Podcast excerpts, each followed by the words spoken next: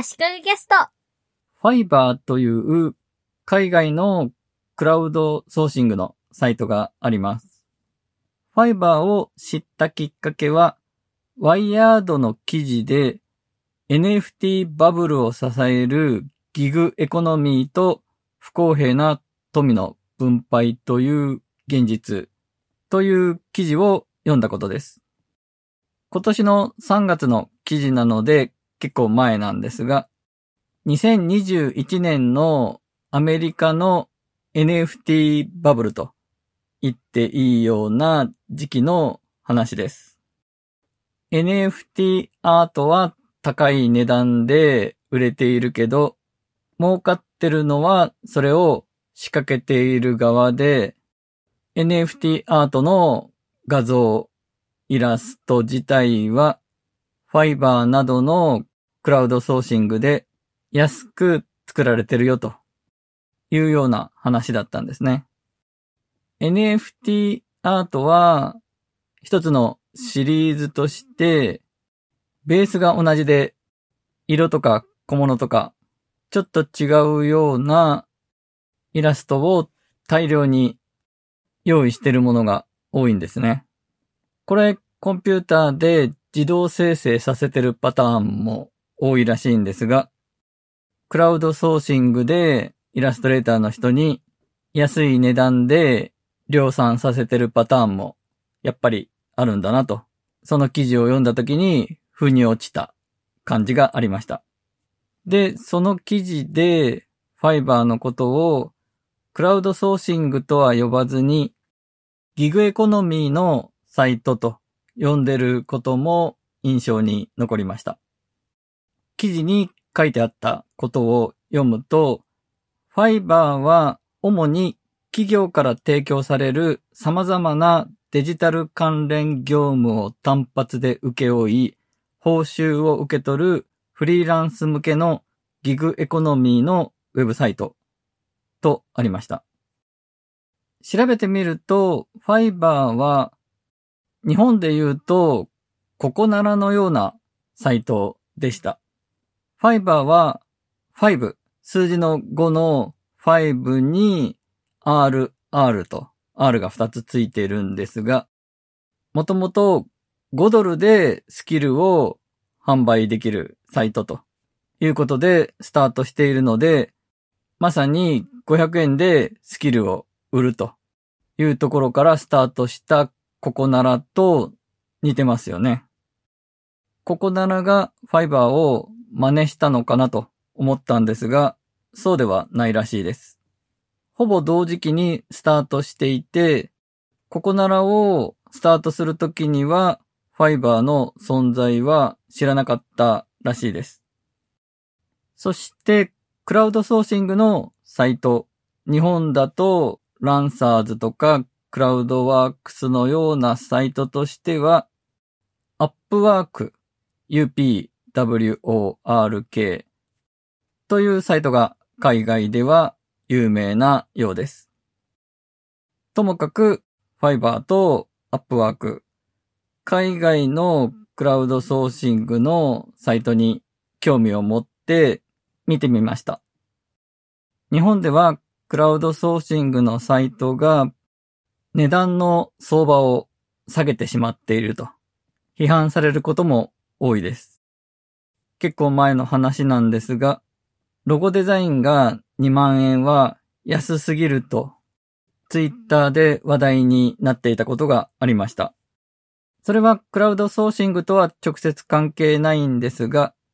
あるネット上の記事でフリーランスのデザイナーにロゴを制作する場合の相場が2万円から3万円と書いてあって、それに対するロゴデザイン2万でどうやって生活できるか逆に教えてくれと、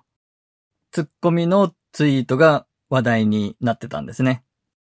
コメントや引用ツイートもほとんどそのツイートに賛同する内容のものでした。そして、ファイバーに話が戻るんですが、ファイバーで依頼できる仕事の項目として、ロゴデザインが一番最初に出てくるんですが、10ドル、20ドルからという人もたくさんいました。世界的にも価格破壊が進行中ということですかね。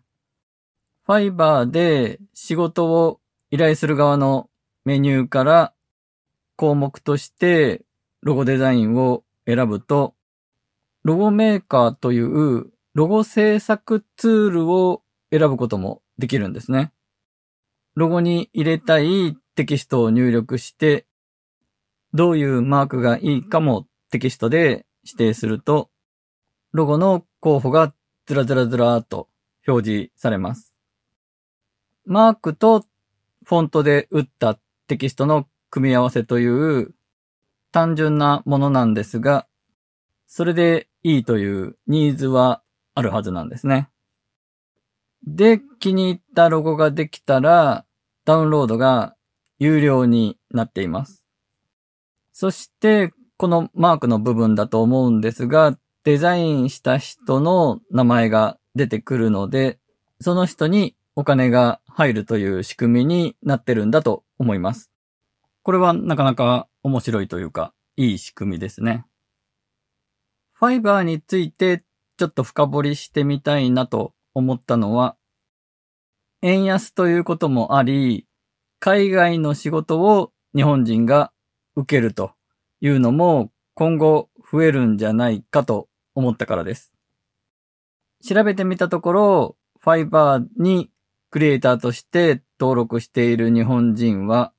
まだあまりいないようでした。日本から人件費の安い海外に仕事を出すという発想から逆に日本のクリエイターが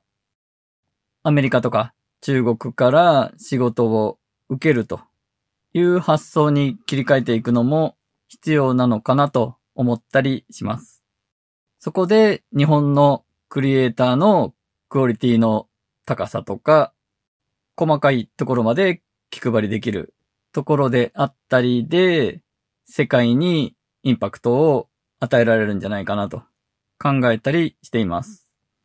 漫画とかアニメでは今中国の方が日本より高いギャラをもらえるということで人材流出が始まってるという話も聞きます。日本にいながらにして海外の仕事を受けられてクリエイターの人が儲かるんだったらそれもありだよなと私は思っています。また私はファイバーを見ていて仕事を依頼する側もやってみたいなと思いました。特にメタバースのアバターを作るとか、3D に最近興味を持ってるんですが、自分で勉強して作れるようになりたいとも思いますが、ファイバーで人に頼むのもありかなと思っています。10ドル、20ドルくらいから 3D モデルを作りますという人がゴロゴロいるんですね。ファイバーもアップワークもそうなんですが、お値段が3段階になっています。松茸梅みたいに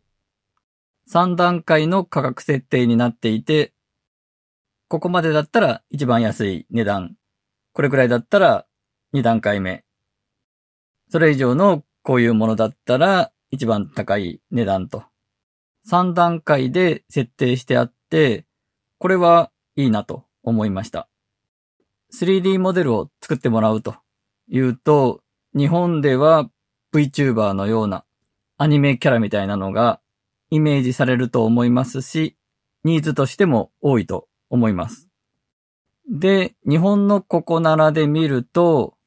そういう VTuber の使うような 3D モデルを一から作ってもらうのは